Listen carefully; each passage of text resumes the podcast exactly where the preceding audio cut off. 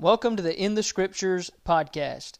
The following Bible lesson was previously recorded.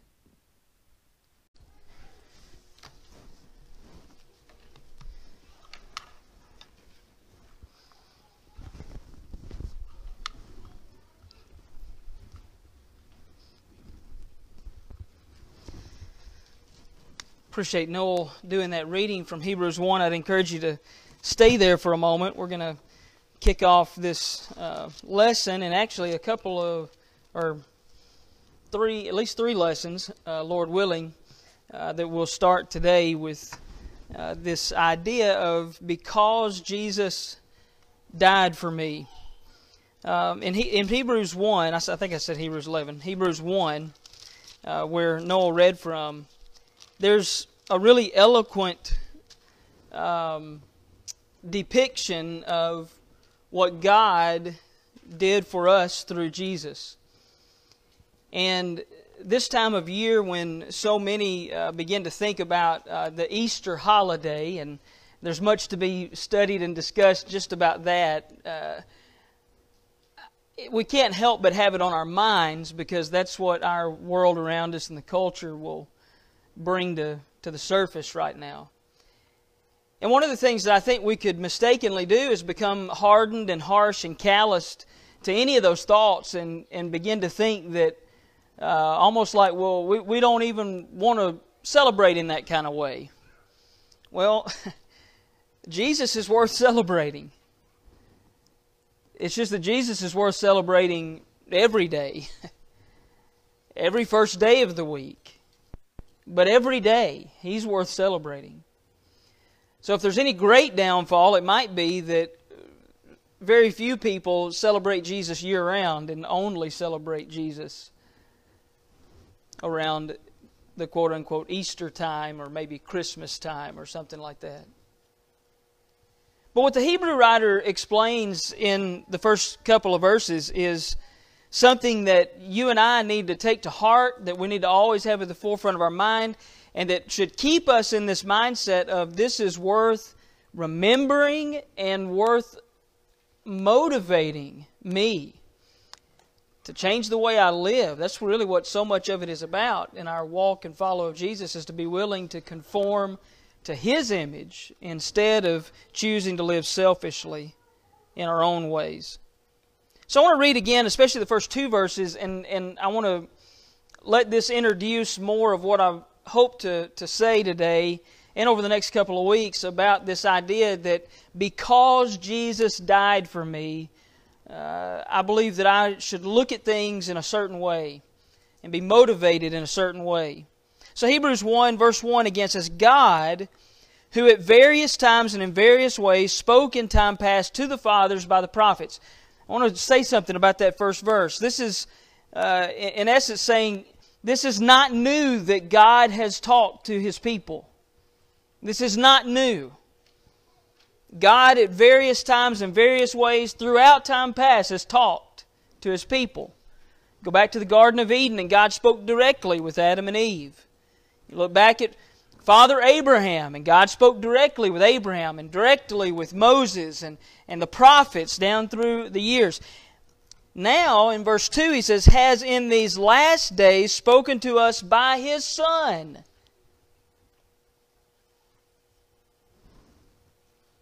Whom he has appointed heir of all things, through whom also he made the worlds. Now, I want you to think back about Bible history for a moment with me and, and when we read the Genesis account and we think about Adam and Eve in the Garden of Eden, we are in awe of that reality. It's a mystery to us in so many ways. We can't imagine being in the presence of God. We can't imagine being in a perfect place, not knowing sin. We can't imagine all of that. Like, that's beyond our scope of understanding. And to think about hearing the Lord coming in the midst of the garden in the cool of the day, uh, that's again, beyond our comprehension and our understanding. Fast forward a little bit and think about God with Abraham. And the idea that God spoke to Abraham and made these promises to Abraham. I mean, can you and I fathom today the idea of God speaking to us and giving promises to us? I mean, I just, I can't fathom that. And if you had been around in that day and time and you had known Abraham, you know, secondhand, as if he was part of your family or part of your neighborhood or whatever it was, you can see why there would have been great respect and reverence shown and honor shown to Abraham. Because he was the friend of God. The same holds true for Moses and Isaiah and Elijah I mean, just let's go down the list and think about all of those that if you had been there and, and you and I could have been in that circle of life at that time, that we would have held those men, those women even, we would have held all of those who God spoke to and through in such high regard because God spoke to them, right? Because they were God's messengers, they were God's prophets. They were God's mouthpiece. They were God's leaders. They were, God, they were the forefathers of God's nation. They were all of those things. And so, rightly, they were held in places of honor as much as men could be held in places of honor. And yet, through all of that, God was trying to get people to really look to who? To Him, not to, to the people, but to Him. Now, having said all of that and looking back through Bible history and, and thinking about the history of God's people, now jump forward to what the Hebrew writer says, and he says, In these last days, God has now spoken to us by his Son. Now, as much as we might honor Abraham, as much as we might honor Moses, as much as we might honor David or Isaiah or Elijah, how much more should we honor God's Son? How much more should we listen to God's Son? After all, all of those Bible characters that we're just listing there, really, we could go back and we could say, here's where they showed they were human, where they made a mistake. But when we look at God's Son, it's perfection. It's God with us. And so he should be due the utmost honor and the utmost respect. He should have our ears completely. And then notice what the Hebrew writer also says there in verse 2 who is appointed heir of all things. You know, so many in the early uh, first century times, as, as the early church was going and there was battle between Jew and Gentile, there were so many who held on to their genealogy and their inheritance through Abraham. It's like they had inherited something because of being in the lineage of Abraham. And now God says that Jesus is the heir of all things. In other words, if anybody's getting an inheritance, it's coming through who? Through Jesus. Through Jesus. And then, just to tie the whole thing together at the end of verse 2, through whom also he made the worlds. Go back to the Gospel of John. In the beginning was the Word, and the Word was with God, and the Word was God, and all things were made through Him, and without Him nothing was made that was made. There in the first four or five verses. Jesus, God with us. Now, why is that something that needs to be at the forefront of our minds? Well, there's, there's many reasons. There's many reasons. But in verse 3, as we keep reading there, it says, Who being in the brightness of his glory and the express image of his person, and upholding all things by the word of his power, when he had by himself purged our sins. All right, let's hang out on that phrase for a minute. So, talking about Jesus, he's this brightness, this glory, this, rep- this exact representation of God, God with us. That's who he is. He's not just Abraham. He's not just a prophet. He's not just a great leader like Moses. No, this is God's Son, God with us. But then, real key, when He Himself purged our sins. You know, how many times did the children of Israel make a big deal about, again, Father Abraham? How many times did the children of Israel make a big deal about Moses who led them out of Egypt? How many times they make a big deal about Joshua who led them to the victories over the Canaanite people so they had the land? How big of a deal do we need to make about Jesus who himself purged our sins.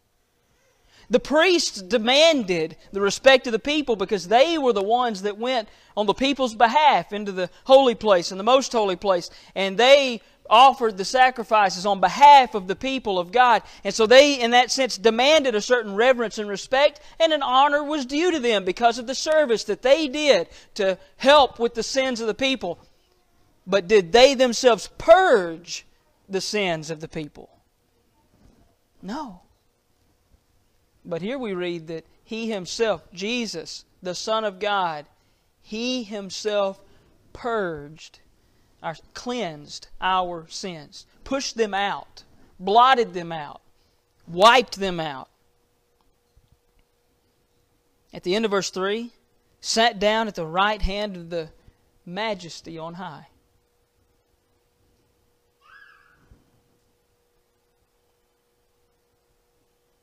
As much as we would honor and revere Abraham, is he said to be at the right hand of God?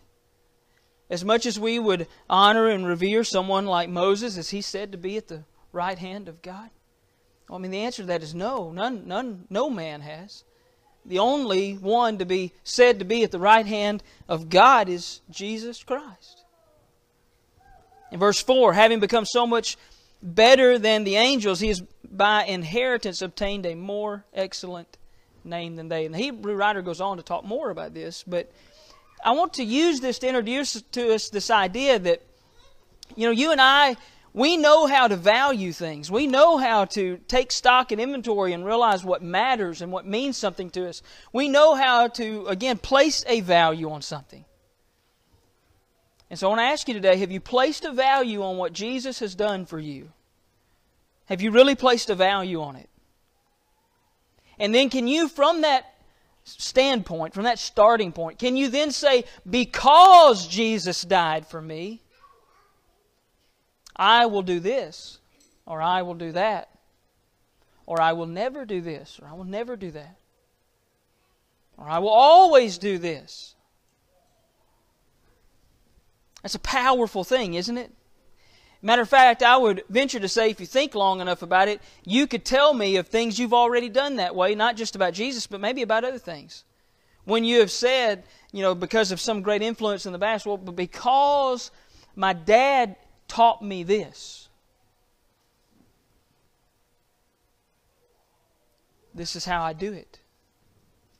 And you place a value on that. Or because I failed when I tried it this way, now I've learned to do it this way. And in those moments, we realize the real value of things, that there is a lot that we do because of something. Can I submit to you today that everything we do needs to be funneled through this idea that because of Jesus, I'm going to do this or that. So that's kind of the intro to what I want us to think about for the next few weeks. Because Jesus died for you and me. What does that do for us? And the first thing I want to talk about today is that it really should motivate me and you to want to learn His will and His Word. I should want to learn His will and His Word. When you feel, when you, if we find in our lives that someone has done something extraordinary for us, it's going to come natural for us to want to know more about that person. Maybe know more about why they would do that. Know more about how they did that. Know what they would want us to do in response to that. How could we repay them? Or how could we also help them? Or how could we pay it forward and help someone else? All of those things should come to our mind and do come to our mind when we think of something like that. And when we look upon Jesus, that's the kind of motivators that should be there. Look at what He's done for us. And so now I want to hear Him. What would He tell me to do? And what would He tell me to say? We looked at Hebrews 1 1 and 2. Turn with me back to Matthew 28, and let's remember what Jesus said Himself as He was getting ready to depart and ascend back to heaven to be at the right hand of the majesty on high, and he's going to send his disciples into all the world to proclaim his gospel. What did he say? Matthew 28, beginning in verse 18, and Jesus came and spoke to them, saying, All authority has been given to me in heaven and on earth. Now that sounds a lot like what the Hebrew writer said, doesn't it? He's heir of all things. And so then Jesus says in verse 19, Go therefore and make disciples of all the nations, baptizing them in the name of the Father and of the Son and of the Holy Spirit Notice verse 20 teaching them to observe all things that I've commanded you, and lo, I'm with you always, even to the end of the age.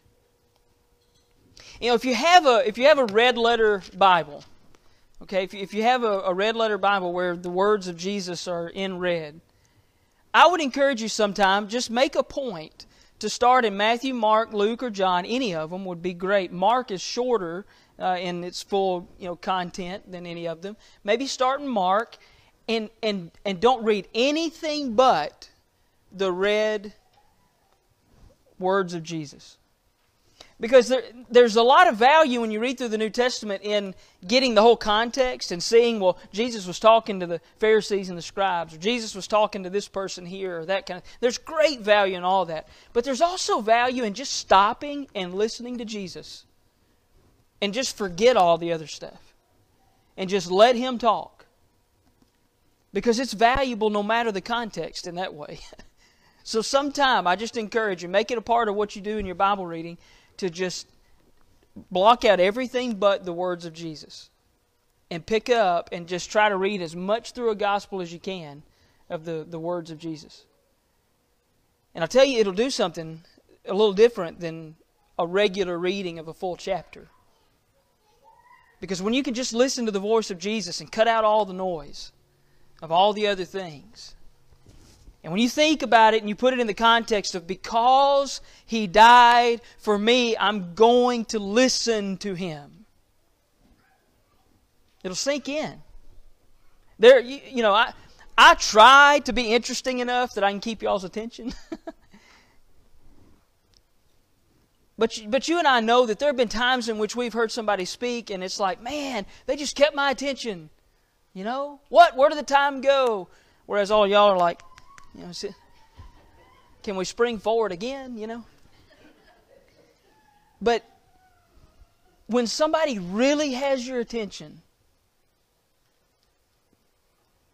let me, let me encourage you to think about something. If a human being, I don't care who it is, man or woman, teacher, you know, workplace or worship, whatever it is, if they really have your attention, stop and think about something and ask, does Jesus have my attention like that?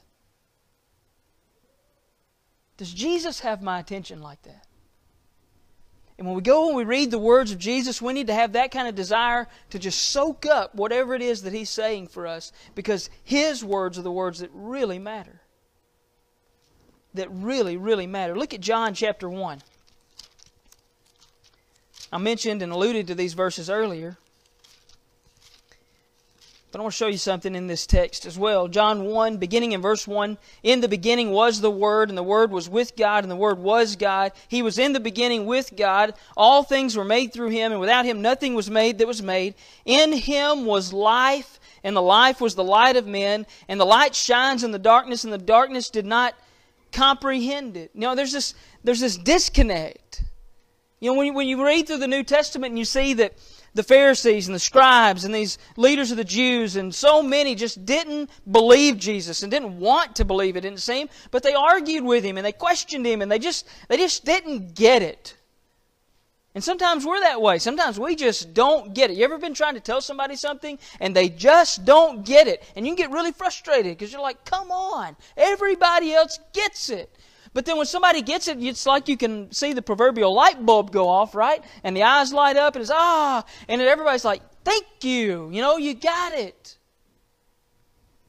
But Jesus was truly a light that came and shone in a dark place, and there were many who didn't understand it. And I say that to say, let's not be those people.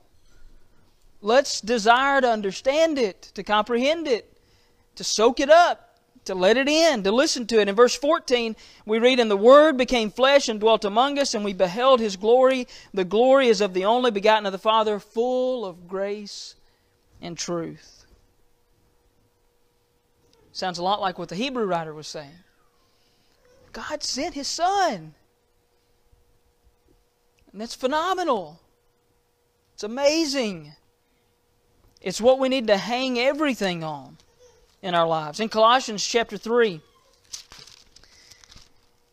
Colossians 3 and verse 17, and this is following a great dissertation about looking toward heavenly things, looking toward spiritual things, eternal things, the character of a Christian, of following Jesus. And then the summation of it, in a sense, is in verse 17 when he says, And whatever you do in word or deed, do all in the name of the Lord Jesus, giving thanks to God the Father through him. Can I put that in a little different text into what we're saying right now? It's very similar to saying that in everything you do, remind yourself and do it because Jesus died for you. And because you know that Jesus died for you as the Son of God, that Jesus died for you and is at the right hand of God, that Jesus died for you and He has all authority and all power. And if you're not doing it in the name of Jesus, then what are you really doing? It needs to be our everything. It needs to be our all. There's a song we used to sing. Um, I don't know that it's in the current books at all, but it started out, He is my everything. He is my all. And it's because of what He's done for us. That's why. In James chapter 1, beginning in verse 19, notice what, how we need to be listening and then also be doing. And it's a because kind of thing. It's a kind of, you know, shake us and remind us. James 1, beginning of verse 19. So then, my beloved brethren, let every man be swift to hear, slow to speak, slow to wrath. For the wrath of man does not produce the righteousness of God. Therefore, lay aside all filthiness and overflow of wickedness, and receive with meekness the implanted word which is able to save your souls. Again, Jesus said, Go therefore, preach the gospel, baptize them, and teach them to observe all things that I've commanded you. That's the saving power there in the Word and in our belief in it and in our practice of it. Then notice the warnings beginning in verse 22. But be doers of the Word and not hearers only, deceiving yourselves. For if anyone is a hearer of the word and not a doer, he is like a man observing his natural face in a mirror, for he observes himself, goes away, and immediately forgets what kind of man he was. But he who looks into the perfect law of liberty and continues in it, and is not a forgetful hearer, but a doer of the work, this one will be blessed in what he does. If anyone among you thinks he is religious and does not bridle his tongue, but deceives his own heart, this one's religion is useless. Pure and undefiled religion before God and the Father is this to visit orphans and widows in the trouble and to keep oneself unspotted from the world. But there, down through verse 25, do you see the encouragement of us to listen to the Word of God? And then to do the Word of God. And somebody said, well, why? Because He died for me. Because my salvation is in Him.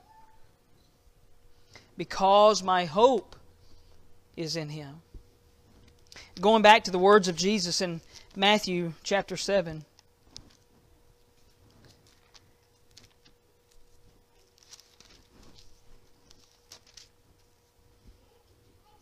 This is at the end of the Sermon on the Mount, and he gives a he gives a conclusion, if you will. So here he's he's given all these teachings. And he gives a conclusion. I want you to listen to this conclusion from Jesus. He says, Therefore, whoever hears these sayings of mine and does them, I will liken him to a wise man who built his house on the rock, and the rain descended, and the floods came, and the winds blew and beat on that house, and it did not fall for it was founded on the rock. But everyone who hears these sayings of mine and does not do them will be like a foolish man who built his house on the sand. And the rain descended, and the floods came, and the winds blew and beat on that house, and it fell. And great was its fall. Because Jesus died for me, I want to learn His will. I want to listen to His Word. And more than that, I want to do His Word. It's the whole point of listening to it, is to then do it. And staying here in the, the Sermon on the Mount, I, I want to ask kind of an odd question. But I've heard people ask this before, mainly in thinking about celebrities or things like that. Like, you know, if you had 20 minutes with the president, or if you had 20 minutes with, you know, a pro athlete or something like that, what would you do if you just had 20 minutes of their undivided attention?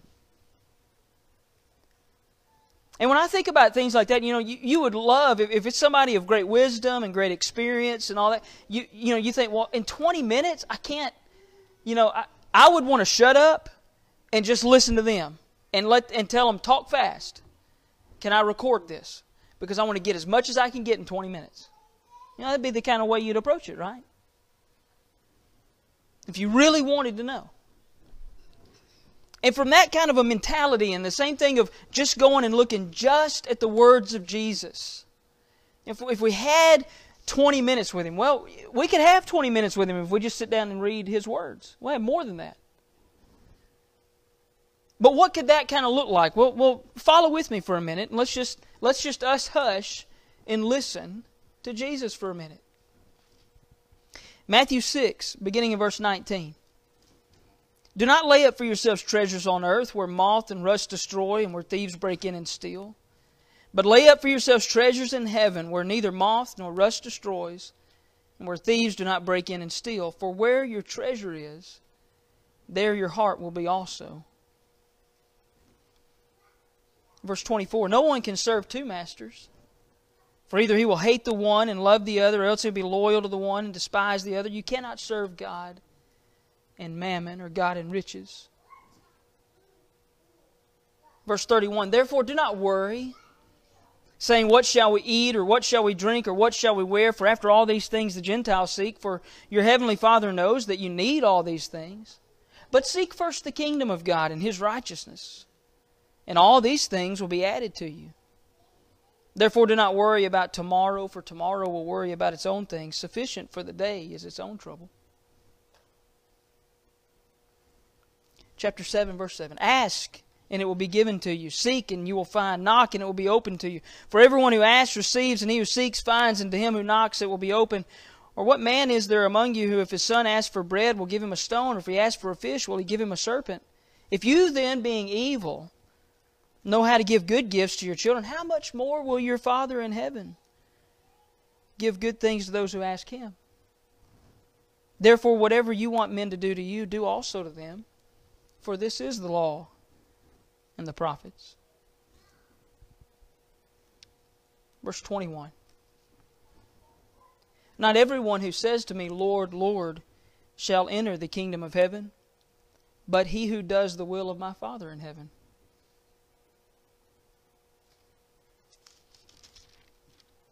Chapter 10,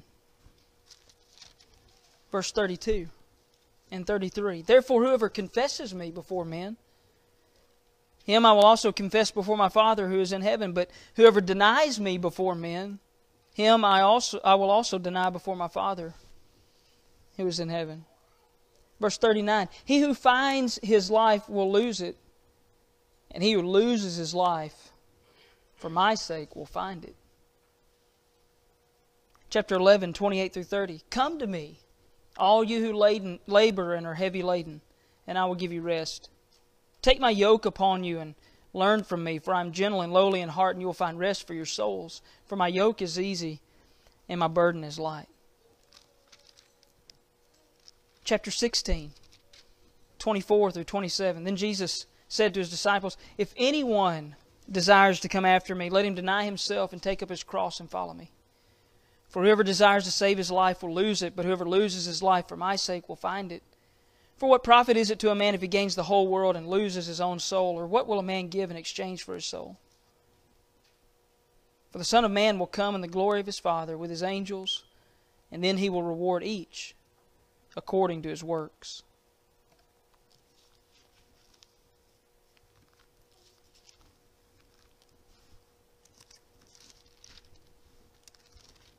John 14, beginning in verse 1. Let not your heart be troubled. You believe in God, believe also in me. In my Father's house are many mansions. If it were not so, I would have told you. I go to prepare a place for you.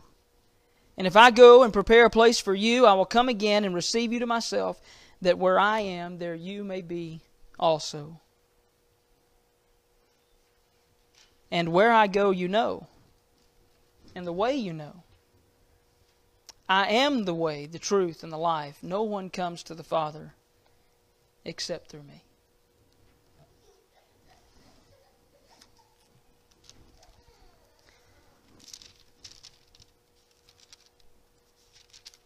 Do you see the difference that it makes to maybe just focus on the words of Jesus for a minute? I want to read one more to you. In all the things that folks struggle with religiously, one of the big ones is salvation. How do we obtain it? What do we do? Why don't we just listen to Jesus? That's what I so often want to say. Why don't we just listen to Jesus? After all, He's the one who died for us. After all, He's the Son of God who came to the earth.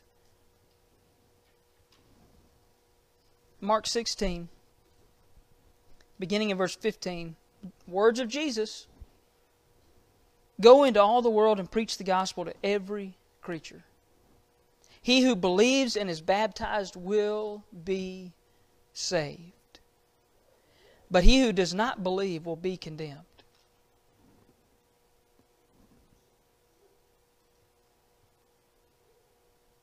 Now, I just I want to ask you this morning as, as we wrap up this thought.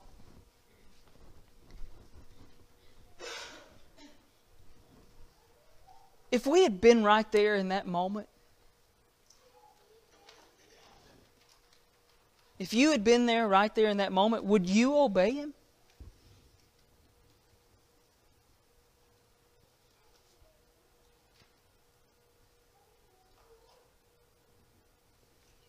Because I'm going to tell you something. We're a stubborn people, aren't we? We're a stubborn people.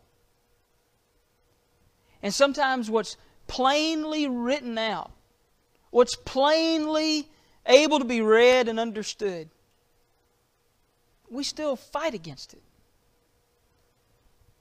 And so many of the problems that are out there among people could be solved if cooler heads would prevail, common sense would be followed, and you would just look at what is actual truth. And guess what, my friends? So many of the dividing lines and differences that are out there in the religious world today could be solved by the exact same thing.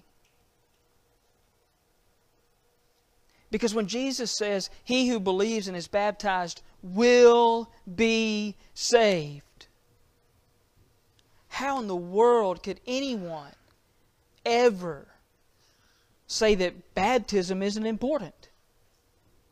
How could anyone ever say that you don't have to believe in Jesus?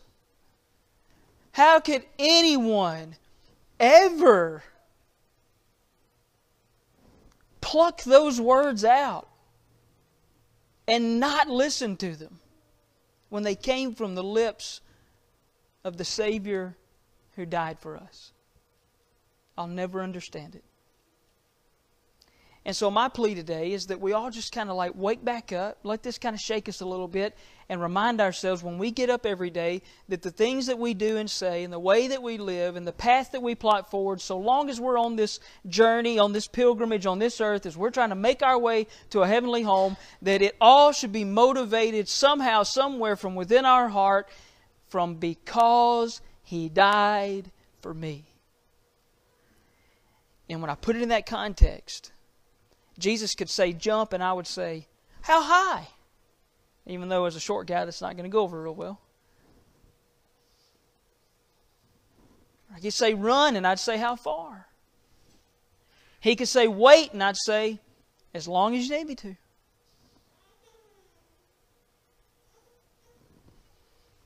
He could say, Believe me. And I could say, I'm all ears, Lord. Obey me. And I can say, Just show me what to do, Lord. Tell me what to do. That needs to be our attitude in the show of our love for our Lord. If that's not you today, if there's something that you need to do, if you I mean, if nothing, I mean, really, when we sin, we sin against God. We sin against Jesus, against the Holy Spirit. We sin against our own Savior. That's really what it boils down to. And so it may be that you feel in your heart today, I need to, I need to repent and I need to confess and I need to ask for my Savior's forgiveness, my God's forgiveness, because He's the one that I've really done wrong. And there may be others who need to forgive you and you need the forgiveness of as well. But, you know, that's all kind of byproducts of what really is at stake, and that's your relationship between you and God. And we'll pray with you and for you. We'll petition God on your behalf. And God is faithful to forgive. And if you're not a Christian today, whether you be here among us or listening to us from afar, you need to listen to the words of Jesus, not my words, but His. He that believes and is baptized will be saved. Have you been baptized into Christ? If not, you need to be. Because in Christ, through baptism, is the way in which Jesus said you come into contact with His saving power because He died for you. He'll never not have died for you. But you have to choose whether or not you will die for Him. Die in baptism, put away the old man of sin, and then live in such a way that if somebody on this earth takes your life, if if the body just gives out and your life is gone, or if the Lord returns, you're ready. Because you've given it all to Him. If there's anything we could do to help you today, we'd ask you to come and let it be known while we stand and sing.